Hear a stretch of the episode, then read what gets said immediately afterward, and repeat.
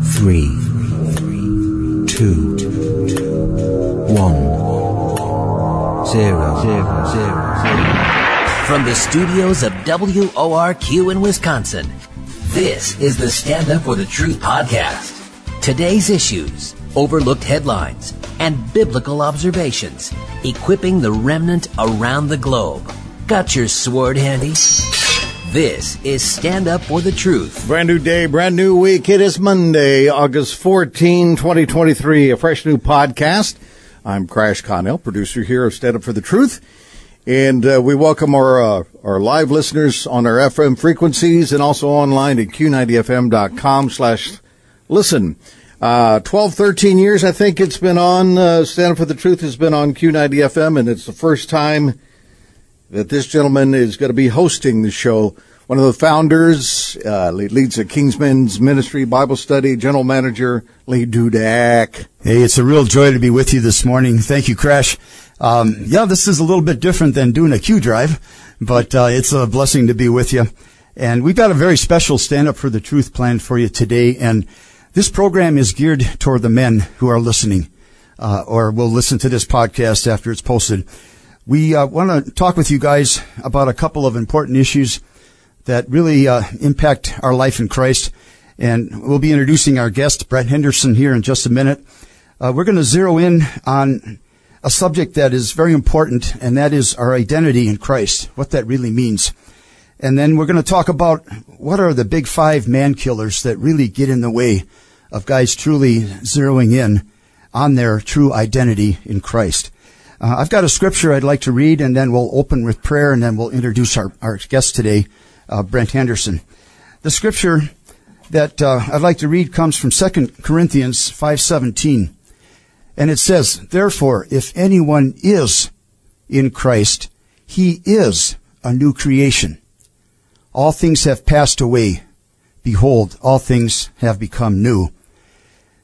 And when a man becomes a new creation, he's given a purpose by God. And we're going to talk about that with Brent today.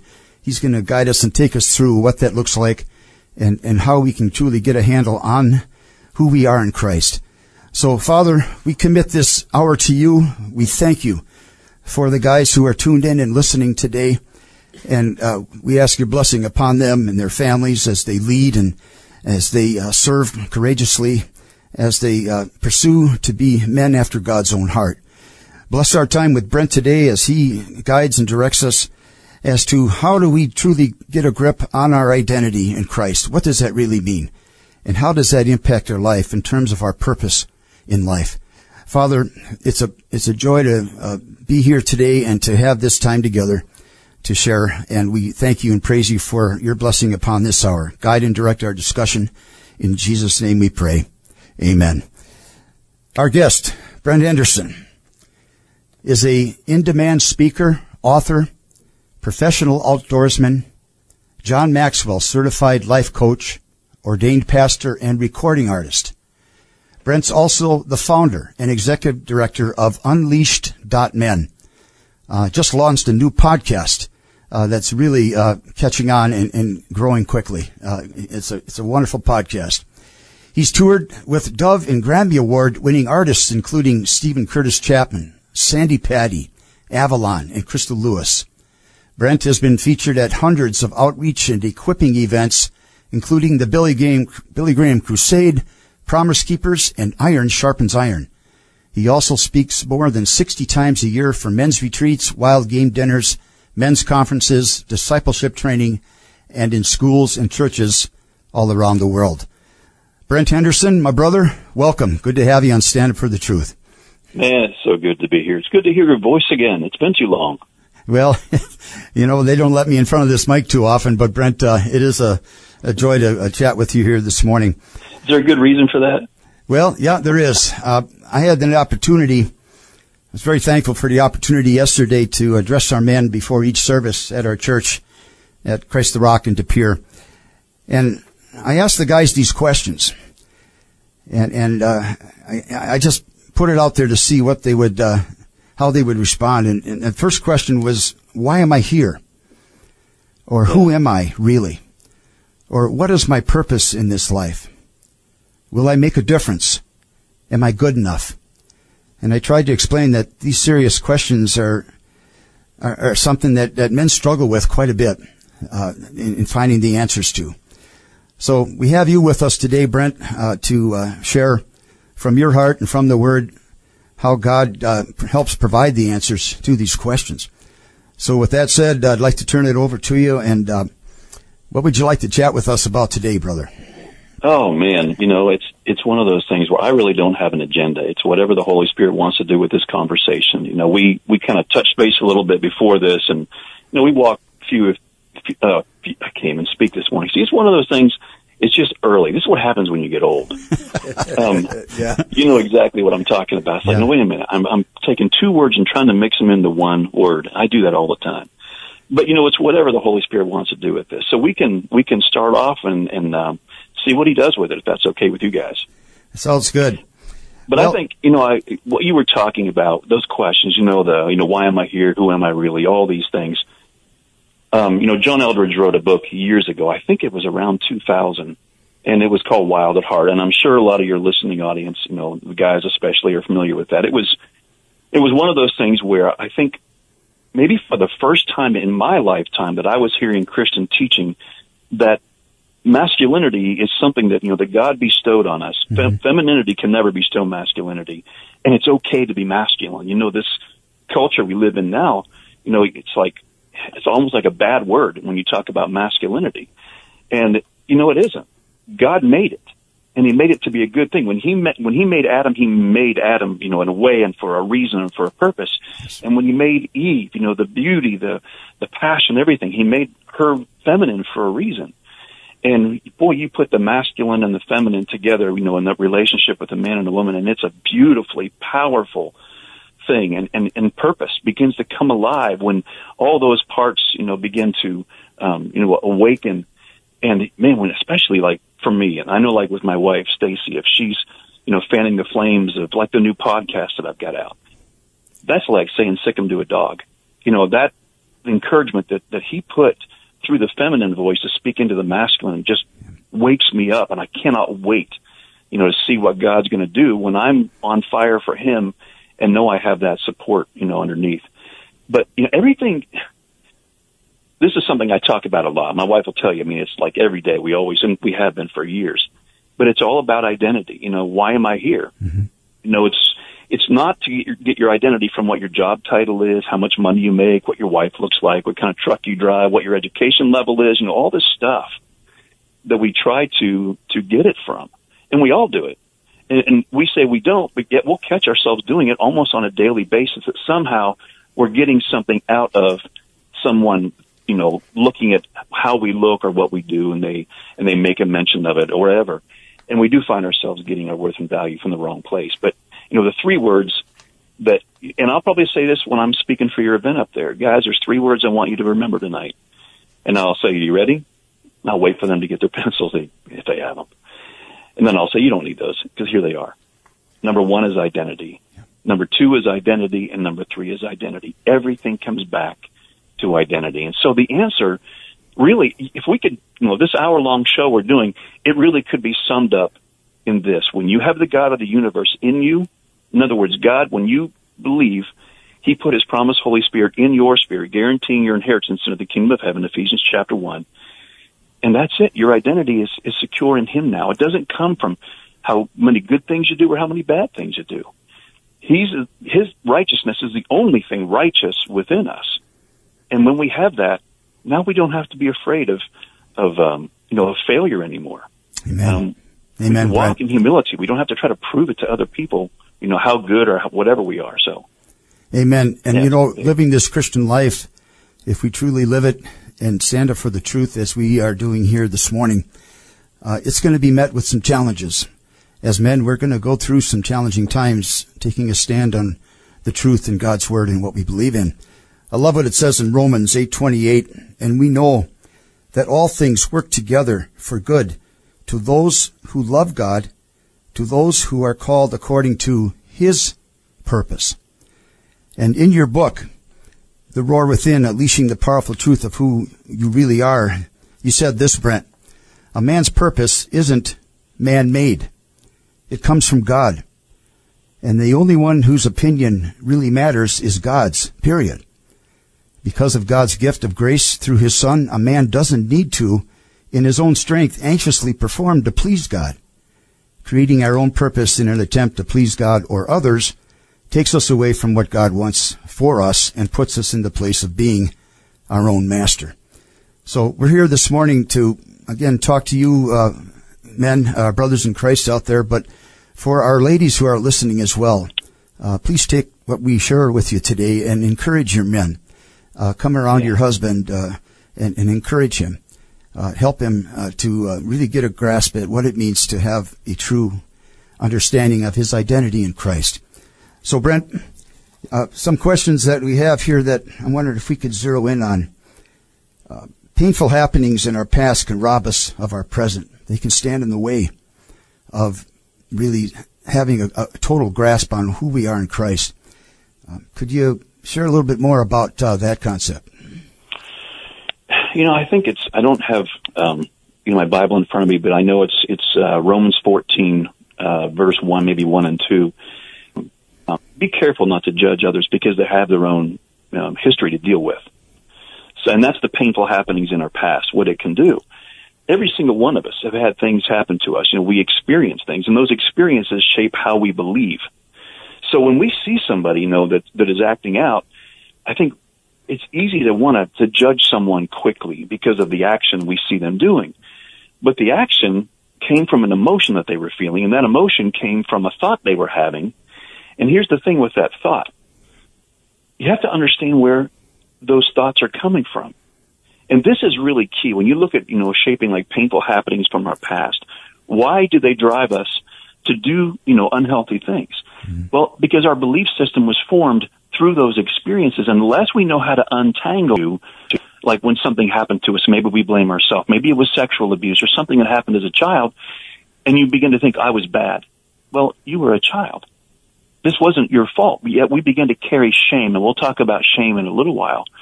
And that, that feeling that we have of shame makes us believe enough, good enough. And then what happens is in our thought is when I'm believing I'm not good enough, all of a sudden my thoughts go awry, creating unhealthy emotions, creating unhealthy actions. And we're really quick to judge someone by the action they're doing. You know, I, I work with people and do a lot of coaching all the time. And one of the first things I say when I get a guy come in and he's telling me, you know, whatever his sin or whatever was going on, I'll say, first of all, I want you to know I'm, I'm sorry that you, you went through that. And I'm sorry, you know, that you bought into the lies that made you feel like that was the right thing to do. Maybe it's a porn addiction or alcohol or whatever. But they didn't get there overnight. It was one of those things. See, the enemy knows this.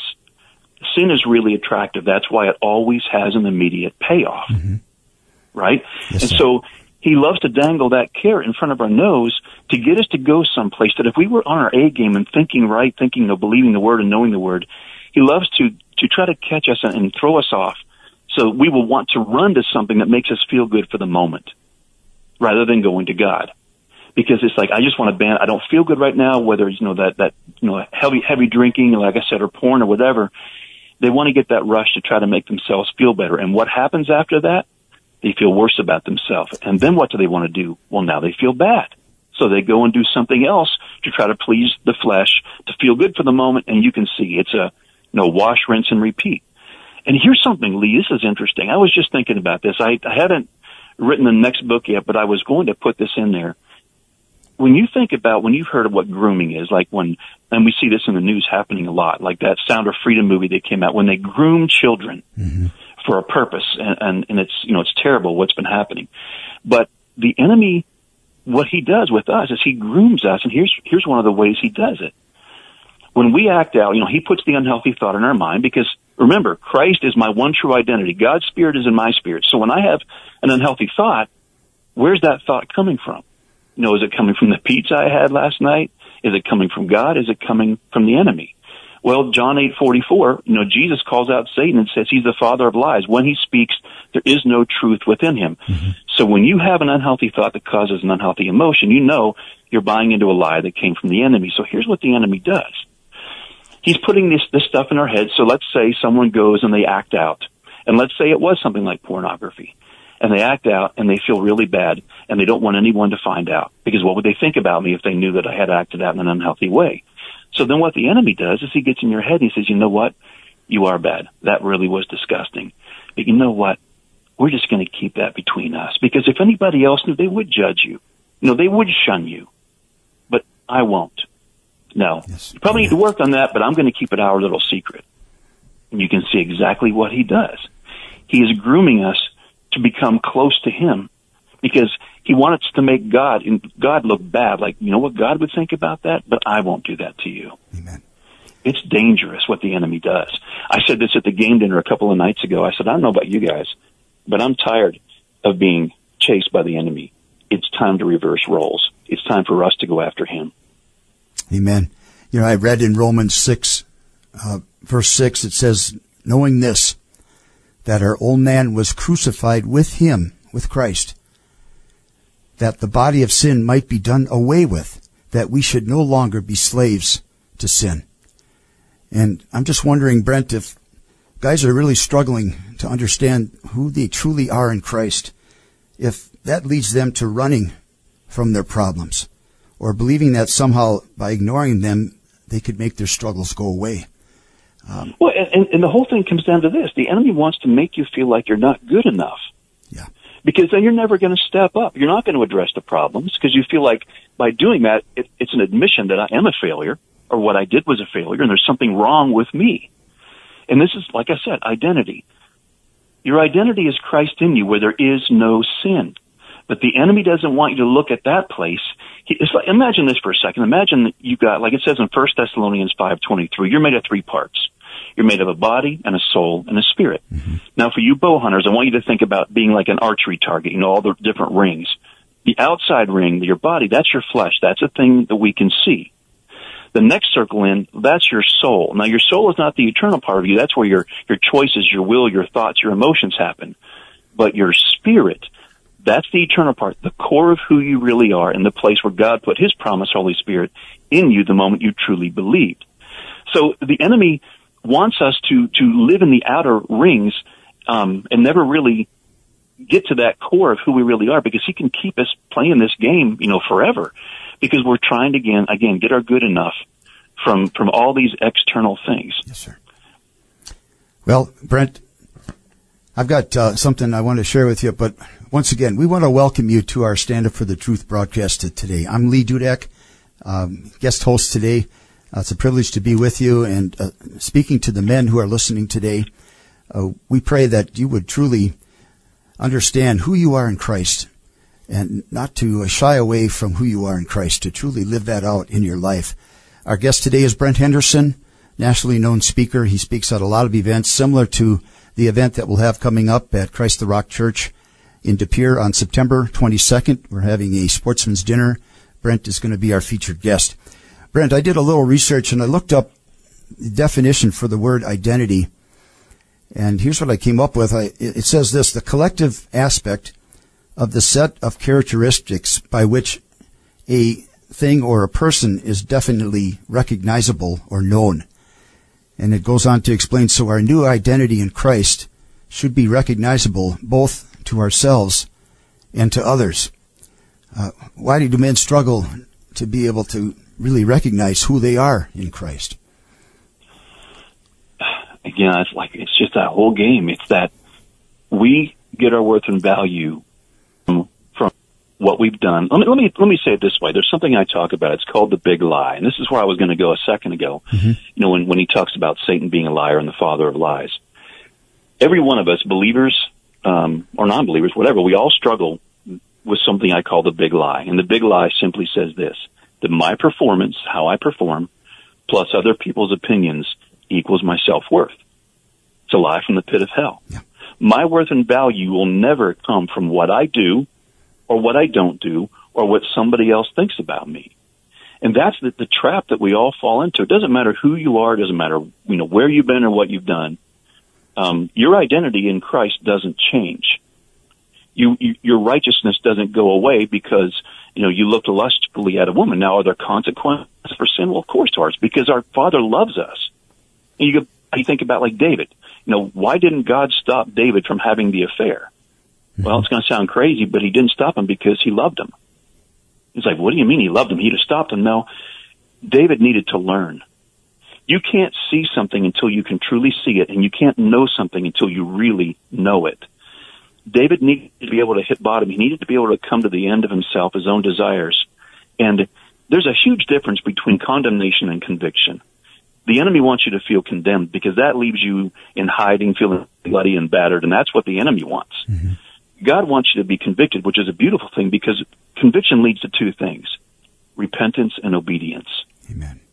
God doesn't want you being obedient just because you, you're ashamed and you feel you should in order to get things from Father or to be good enough. Conviction is a beautiful thing because it lets you know that what you are thinking or doing is not healthy. And he wants you to be transformed, like Romans 12, 2. Be transformed by the renewing of your mind. We can't transform ourselves. But we keep trying to, don't we? By all the actions we do to try to be good enough. And it doesn't just happen, you know, with our buddies hanging around. You think about going to church. You know, how am I dressed? How do I sound? Do I, how, how much involvement do I have? What do people think about me? Mm-hmm. And, you know, am I you know, on the worship team? Am I one of the lead singers or whatever the thing can look like?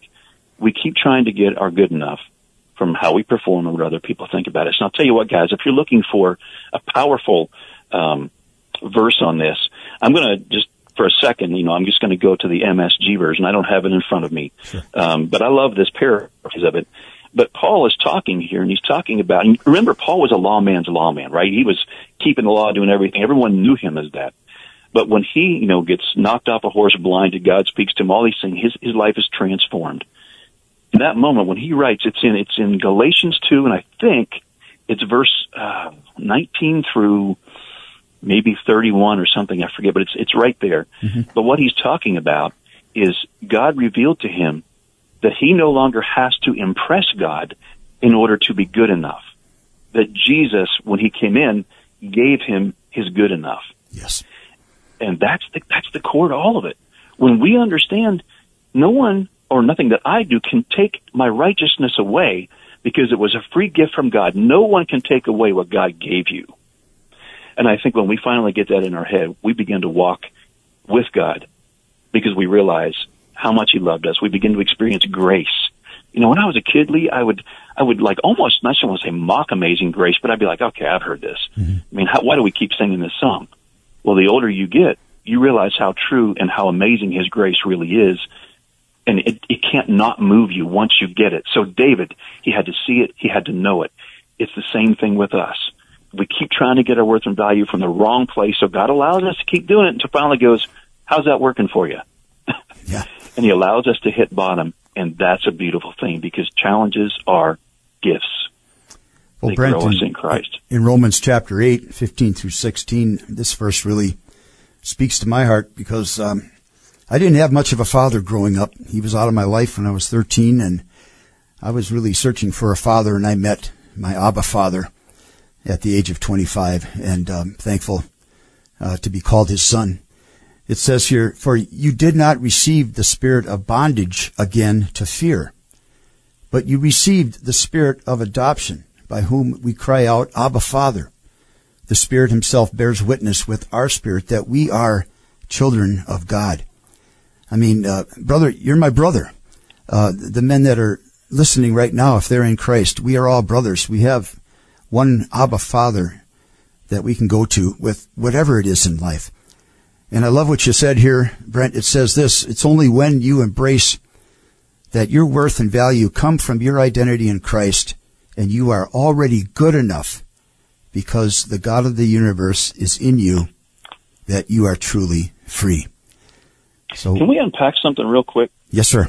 We've got a few minutes before break. Yep you know, a lot of guys are saying, you know, I, I, I do feel those things, like I need other people's good opinions of me, or I feel like I need to perform to a certain way. And there, so those are the lies that we're buying into. So how do we identify? Because obviously it's a thought that's making you feel that way, right? So yes. it's whenever we're thinking makes us, it creates an emotion. So how then do I know if this is the enemy messing with me, putting these thoughts in my head, or is that the voice of God speaking to me? How do we know? this is something that I wish I've, I've known it for about 15 years. I wish I'd have known it, you know, like all of us decades ago. But here's how simple this really is.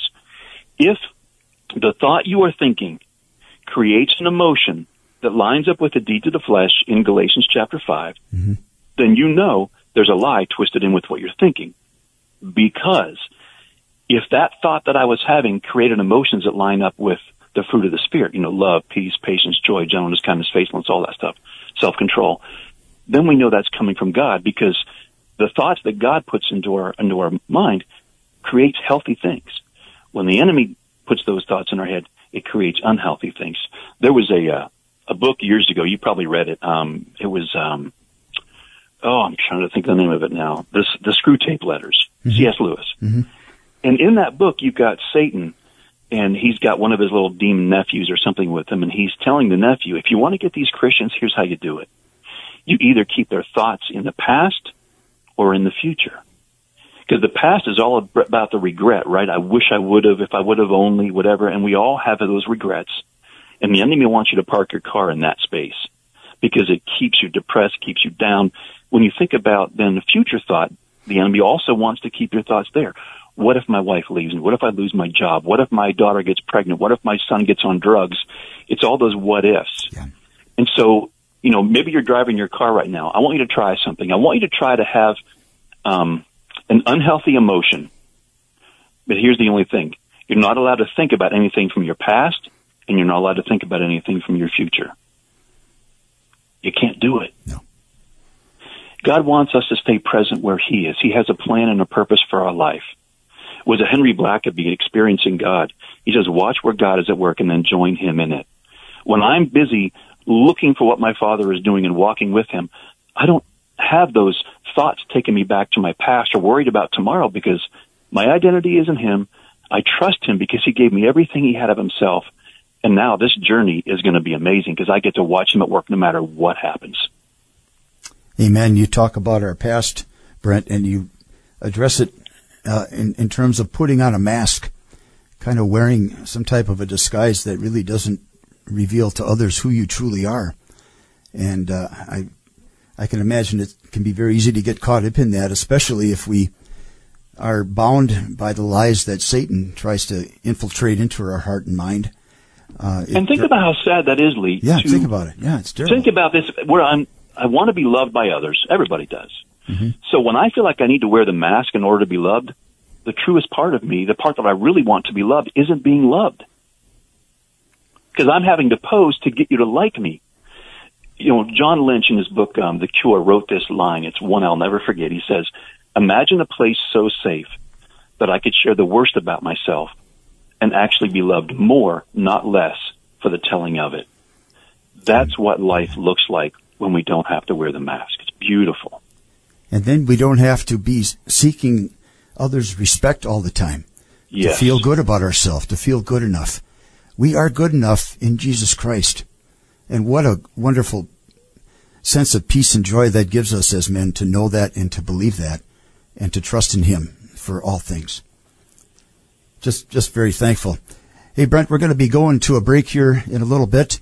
Uh, you're listening to Stand Up for the Truth. We have a special broadcast today. Uh, my name is Lee Dudek. Thank you for listening in.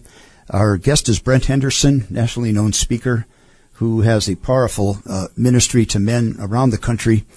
And uh, we're going to be uh, back uh, after our break to talk about the five man killers, uh, the things that uh, are really a struggle for many men, uh, and uh, but are not the end of the world. There, there is hope through Jesus Christ our Lord. So we'll be right back with you in a couple minutes. Thank you.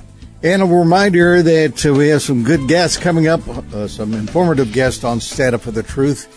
And you can check it out at the upcoming tab on our website, standupforthetruth.com. Upcoming, John Haller will be on this broadcast. Alisa Childers, Trish Burton, Jeff Wiglin. Monday, Scott Shara will be in as the guest host. And he has a great show planned on Friday with his guest, or rather Monday standupforthetruth.com and be sure that you share us on your social medias because we are shadow banned. Back in two minutes.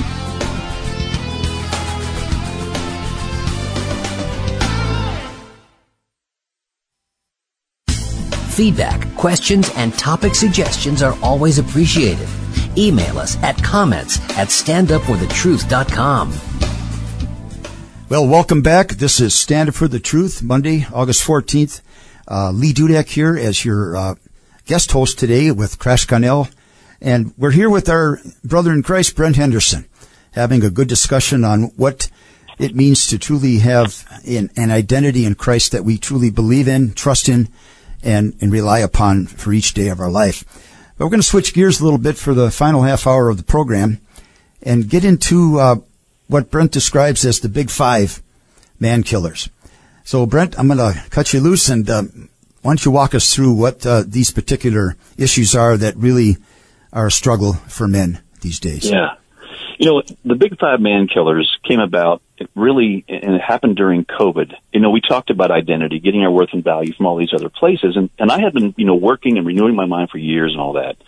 So I was doing really well, I thought, until, until COVID hit. And as a speaker and an author, um, on March 14th of 2020, every, my phone started ringing off the hook. Every single event I had for about the next 16 months canceled because of social distancing. Mm-hmm. Well, now at that point, you're going, it's not just a loss of income, but that's what you do. And somehow men, what we do is we relate who we are with what we do. We all do that. And that's when the identity thing came back and bit me because I went, wait a second. I'm forgetting my identity comes from Christ in me. And I'm going back to, wait a second, what I do is who I am, which is not true. But as I began to, you know, buy into that, that those thoughts that, oh my gosh, you know, I'm, I can't, I'm not going to be getting my new book out and all these events cancel. You know, those are the lies the enemy was, was throwing on me. Like, God's not going to take care of you. Oh, he probably won't. Your, your identity does come from that. Well, you know, it was, it was a beautiful thing because Baker Books, who put out my last book, The Roar Within, um, got a hold of me and they said, listen, um, you know, with COVID, we're going to have to back up the release of your, your new book for about a year. Mm. And I'm thinking, oh man. And they said, but here's the thing. We were looking at, at the transcript of this and you talked about these big five man killers a little bit, but you never really talked, you know, individually about them, would you be willing to go back to the transcript, which they had already accepted as final, and go back and rewrite and put each one of those uh, man killers in there with their own subject matter and content? And I was like, well, you got time. Well, over the next, you know, year, God began to allow things to happen in my life, move me in different ways to where I would begin to put these things down. And here's a funny story. When I almost walked away because I thought I'm just going to go get another job. And I did do something in the in between time to make ends meet, which was important. Mm-hmm. But we went to um, one of my friends first, and we sat with him and said, "What do you feel God would be saying to me about the ministry? Do I walk away and do something else now?" And he said, "Brent, I'm hearing these three words from the Holy Spirit: Stay the course." Amen. Brother. Well, my wife was like, "Oh, well, it's kind of scary. You know, we need that constant income." So we went to another godly man that, that I, I knew, and he said, Brent, God's given me three words for you. Stay the course. And she's like, great. Well, she knows this about me. When God is really speaking something to me, for whatever reason, he has them happen in threes. We're pulling in our driveway after church, and we have two neighbors that we, we never see, and they get out of their car, and they wave, and the, the man yells, stay the course. That's all he said. Confirmation. She looked at me, she's like, why does God speak to you like this? And I said, I think because what he's doing is really important to reach men right now. And I yeah. think he needed you to see that too. Because like I said, that, that encouragement support that we need from our, you know, our, our, our spouse. So I went on Facebook. Here's how this happened. I went on Facebook. I have a, a private group on there called, um, Unleashed Men. It's a, you know, just for men only. Mm-hmm. I said, guys, here's a whole bunch of things men struggle with, you know, anger, lust, jealousy, you know, a big list, maybe 10 or 12 things. I said, I want you to narrow these down to what I call the big five. I just want your top five in order of significance for you. I thought, you know, lust or anger would be number one. It wasn't even close. Hmm. Number one big man killer that men struggle with ended up being lack of purpose. And it, what, like I said, it wasn't even close. I never had seen that before as being even in, maybe even in the top 10. And it was number one, hands down. So the reason I call these the big five man killers in Africa, you've got the big five. You've got um, the rhino, uh, the lion, the Cape buffalo, uh, the elephant, and the leopard. And they're given the name Big Five because of how deadly they are to hunt. I mean, mm-hmm. five of the deadliest animals on the planet. So we started off. I went with um, you know lack of purpose, and so I gave that one to the rhino, and I gave each one of those those uh, animals each one of those categories. And so I gave the rhino that, and there's a reason. I, I filmed, um, you know, rhinos. I'm getting a drink real quick. I filmed rhinos in Africa, and they're lethargic. I mean, they just they sleep a lot. They take mud baths. Um, if you want, if you want to find them, you just look for their dung piles. Literally, they're the size of your your kitchen table. I mean, or bigger, because they keep going in the same spot. So that's how you locate them. But you look at these and you think they're so lethargic and they don't do much of anything, but they are a killer, absolutely a killer. Um, you, you think about a man in his in his purpose. If he lacks purpose, he gets lethargic he begins to just shut down. He might start gaming excessively. He might start running to pornography or drinking heavily or whatever that thing is because at the core, he doesn't feel good enough or he'd have a purpose. So the enemy keeps trying to mask our purpose by throwing all these unhealthy thoughts like you're not good enough or you would have a purpose. You'd be involved in all these things. People would want you or whatever. And it, when we were filming uh, rhinos over in Africa, I'll never forget this. Mm-hmm. Our guide going back into the bush was telling us about how deadly these things can be. And he said, I was out here getting ready to dart a rhino, uh, to give it inoculations. They dart them and then they, uh, when they're for about 10 minutes, they're, they're kind of down. They, they stand up on their feet, but they're just pretty much unconscious. And then they give them shots and stuff. He said, I went to dart this rhino and the rhino, as I went to pull the trigger, saw me. Now rhinos can only see about 25 feet, right? He said, and it saw me. And I says, I knew better to, than to do this, but I ran and he saw the movement and it came on a full, well, before it came on a full charge, he says, as soon as I shot it, it started going back and forth on its front feet and hind feet. Wow. And I said, what's that? He said, it's called the rhino romp. I said, what's the rhino romp? He said, that's what they do right before they kill you. He said, so I take off running. The rhino sees me, and as it comes up from behind him, it literally drives that first horn, the one at the very end of his nose, the long one, up through his thigh. And as the, the rhino is now running with him, skewered on this thing, He's trying to think, how can I get off of here? And the rhino tips his head back and throws him on the second horn, breaks his back, and then tosses him into an acacia tree, which is like a honey locust tree, but you know, big hypodermic needle sharp uh, thorns. So never think that you know that lethargic thing that you're feeling is is is not deadly because it absolutely is because it will make you to go and do things you wouldn't do if you understood your purpose and were on your A game. So that's you know with lack of purpose we do have a purpose um, and we need to discover that and, and walk with other men that can help us, you know, identify what that is and then how to be able to uh, pursue that. Amen. Amen. So then number two, um, came out to be lack of respect. Now I, I got that one. I, I went, yeah, I do struggle with that. Most men do. And I gave that to the lion. And the reason I gave it to the lion, you know, when you think about, you know, hyenas, you know, lions, the females are, are the hunters for the most part, and the males typically are, you know, they're doing the perimeter walk and making sure everyone's going to be okay. And they're not afraid of hyenas. And hyenas have the strongest bite in all of Africa. And I was, I was coming back through one of the gates, um, in Africa and I hadn't shut the gate yet because I had gotten a phone call. And as I'm standing there with the gate wide open into this complex, the one of the rangers there came just yelling and cussing at me and you know shut the blankety blank gate and I was like, dude, don't talk to me like that. Immediately I felt disrespected. I didn't know what was going on. And then he explained to me, you have to shut the gate because we had, we had lionesses laying out in the long grass waiting for the gate to be open because they knew that every single day there's going to be a smorgasbord of people right at this gate. He says, and we've been attacked. So he says, when I tell you to shut the gate, you shut the gate.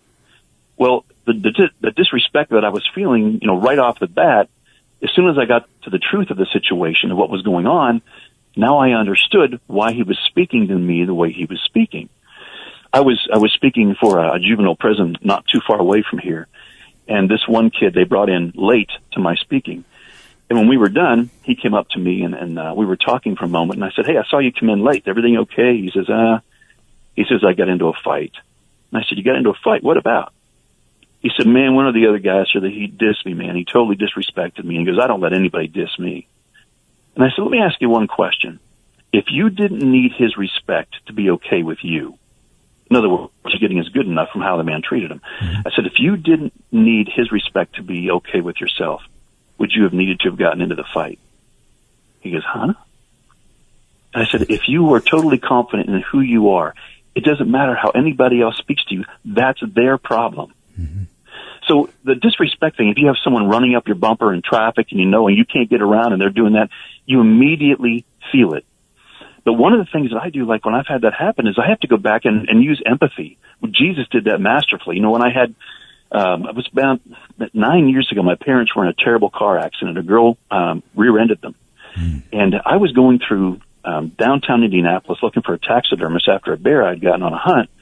And it was a rainstorm, and I've got my phone in my hand with the GPS because I needed to be able to see it in the rain. And these guys in this big four wheeler came by me and they see me. And this guy's got his hat spun around backwards, got a big chew in his mouth, and he begins to just yell and cuss me out. Well, immediately I started getting really mad. And anger is going to be the next one we'll talk about, begin to boil up inside of me. Because I was thinking he shouldn't be talking to me that way because he doesn't know why I have my phone in my hand. And then God said, wait a second, Brent. Remember when your parents were rear-ended by that girl? And, uh, I was like, yeah, he said, you know, maybe they had something similar. So he's like saying, you know, get off your phone, pay attention to the road. See, empathy can change things very quickly about how we feel about something. It's getting to the truth. And when we don't know someone else's story, I think it's really important that we use empathy because now that decreases, you know, our um, anger. Which anger was the third one, which I gave to the Cape Buffalo. You know, anger is something that I think that a lot of men deal with. You know, we have that thing, it's like right under the hood, and it doesn't take much to set it off, and we're going, why am I so angry all the time? You know, the, the tailgating thing can get to it, you know, like that, that, the redneck guy that was cussing at me can do it. But anger, um, it eats a lot of guys up. We begin to make really poor choices when we get angry. And empathy is one of the things when we can get into someone else's world to try to untangle why they're struggling with the anger, it really helps us walk through that. Yes, sir. And then the fourth one, um, I gave lust. You know, this is the elephant in the room, right? That, that, a, that a lot of men, probably all men, struggle with if they were honest. Um, and so, you know, elephants. The really amazing thing about an elephant is, I mean, they're you know like ten feet tall at the shoulder, but you can be going through the African bush and almost not see them because they blend in so well. But when you're when you're driving through, um, you know, like South Africa or whatever, and you see an elephant, like in Kruger National Park, you'll see trees pushed over. Well, the reason they do that is when they when they're needing water and they don't have it's not the rainy season, they will take a, a, a tree been growing for you know 40, 50 years, push the thing over, pull off one of the roots which has water. We call the, we call these elephant toothpicks, and they walk away rotating and chewing that one um, root in their mouth to get the water, and that tree is destroyed. One root. Well, here's what a man does. You know, after 30, 40 years of marriage, all of a sudden he's bored or whatever's going on, feeling lack of purpose, and some lady pays attention to him, and the next thing you know, he's getting involved with her, Yeah. and that marriage for 30 or 40 years gets destroyed. Hmm. And the enemy got into his head somehow and says, you know what? That beautiful woman over there would make you feel and look like more of a man. And so men find themselves going down that unhealthy path because it's all about identity. Yes. She would give me more worth and value. No, she doesn't. It's a lie of the enemy. And so then the last one is what comes out of that and that shame, the, the big five man killer number 5 mm-hmm. I gave that to the leopard. And the reason I did that is when you're looking for a leopard, you, you look for the trees that have like a warthog or an impala skull or a wildebeest skull at the base of the tree. Just like when you're looking for turkeys and when you're hunting, you're looking for feathers or droppings or whatever. If you look at the bottom of the tree and you see those, you know that's a leopard tree. You know, a leopard might weigh 120, 150 pounds, but he'll take an animal of equal size and drag it up into the tree and then he'll hang it over the branch where everyone can see. And that's exactly what the enemy does with us. He brings back up our sin and he puts it out there for everyone to see to make us not feel good enough, causing us to go into hiding. You know, I always say, you know, why is it that the that the Christian army is the only one that shoots their wounded? And they don't just shoot their wounded sometimes. You know, that sin that you've had that gets exposed, they'll it's not like you get drugged through the city streets and then they hang that up at the end of the city to make an effigy out of what you did. Mm-hmm. In other words, to say, don't you ever do that again, or we're going to put more shame on you. And if you go back into biblical times, you had you had um, murderers, and what they would do is they would they would chain the corpse of the one that they had murdered onto the back of the of the murderer, and he had to walk around with that rotting, smelling flesh until it and, and infected into him, and he died a very shameful, painful death. And that's what the enemy does. He wants to say, you know that sin you did back there? Yeah. You're going to carry that the rest of your life. You'll never be able to be an effective as a believer reaching others because what if they knew about that sin? Or I'll make sure they know about it. But your worth and value doesn't come from that and it never will. Jesus died for your sins, all of them, Amen. and he did it once and for all. Amen, Brent. We're looking at 947. Thank you for joining us here this morning on Stand Up for the Truth. I'm uh, the guest co-host this morning with uh, Crash running the board, and uh, we are here with Brent Henderson. Uh, Brent is going to be uh, our featured speaker at the Sportsman's Dinner Outreach event coming up on Friday, September 22nd. Brent, it'll be great to have you there and uh, serve the men together on that night. What I hear you saying, Brent, and you can elaborate on this, are you saying that these five have a tendency to avalanche right into each other once Yeah, it gets started?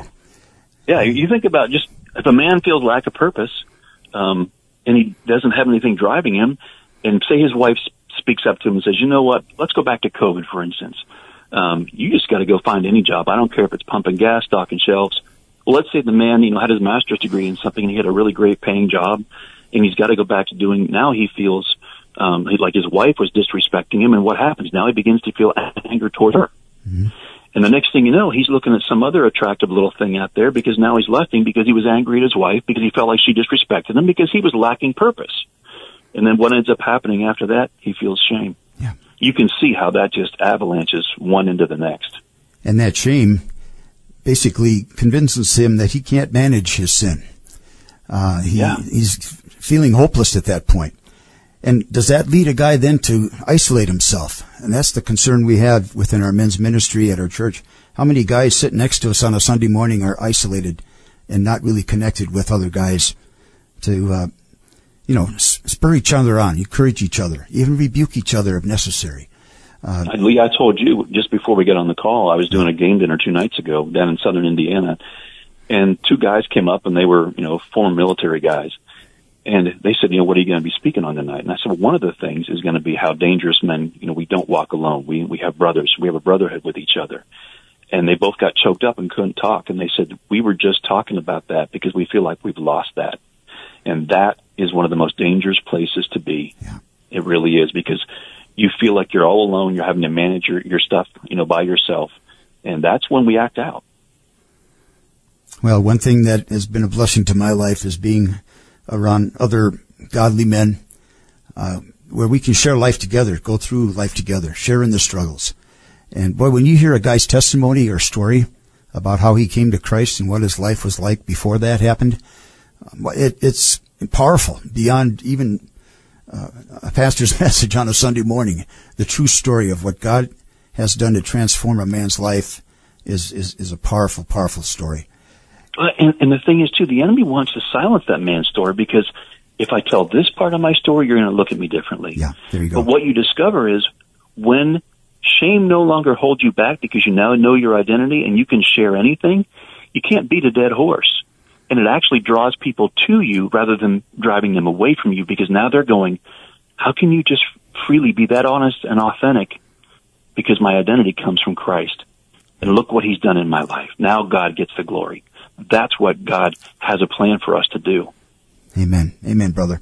And you say in your book, the only answer to these struggles is when a man realizes that his worth and value will never come through what he did or didn't accomplish, whether he has others' respect or whether he did or didn't sin.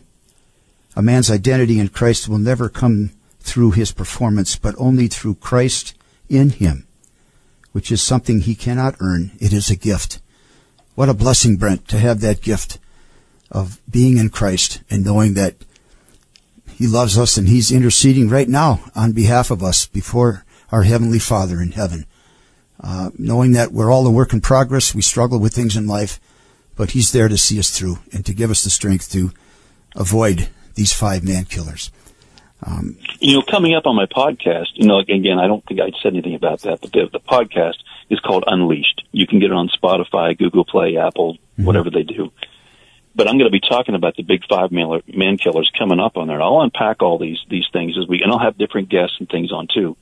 But man, when we can harness those big man killers in such a way that we learn how to untangle them. You know, it says that we're transformed by the renewing of our mind. Well, who does the transforming? Who does the renewing?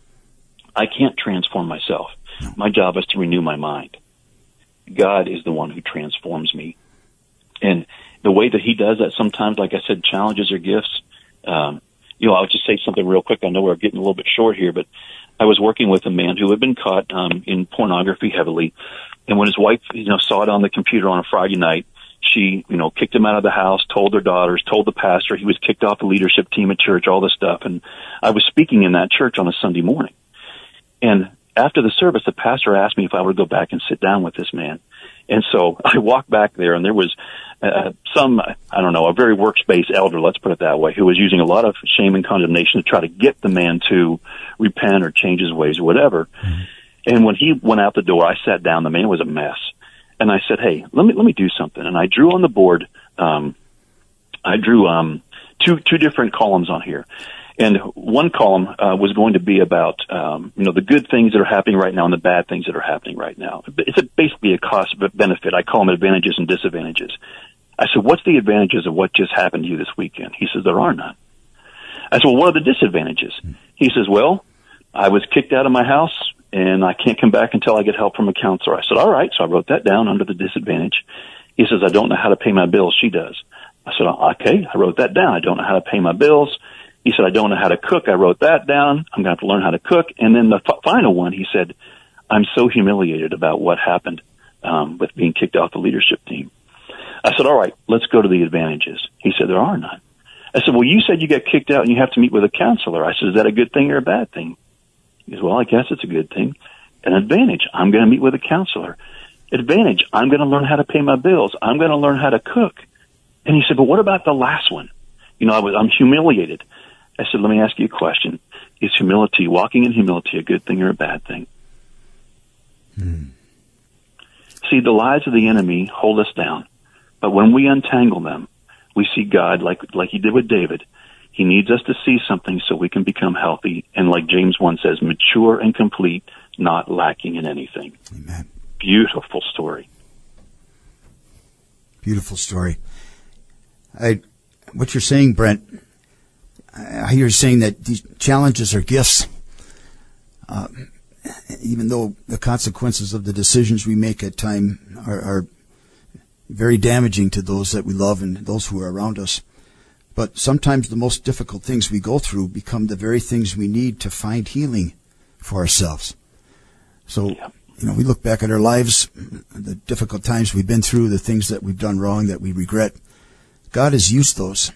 If we have an identity in Him and we truly trust Him, He will use those to shape and mold us into the man that He wants us to be. Um, and I have respect for a man who could admit his shortcomings yeah. and say, but that's not the real me. That's the enemy who was messing with me. I bought into his lies. There was a consequence. It has changed me. And now I want to go and do the right thing because I love God, not just to get God's approval. When I see a man admit his shortcomings and then step up to do the right thing because he knows the gift he was given, I have total respect for that man. Amen. But to know the gift he was given, that he couldn't earn, that he couldn't pay for, uh, our pastor this weekend talked about the crucifixion of Jesus Christ in great detail. What he went through on our behalf is beyond anything that we can even imagine in terms of the suffering and the pain. But what hope we have in Christ. We have eternal assurance because we're in Christ. We are part of his body.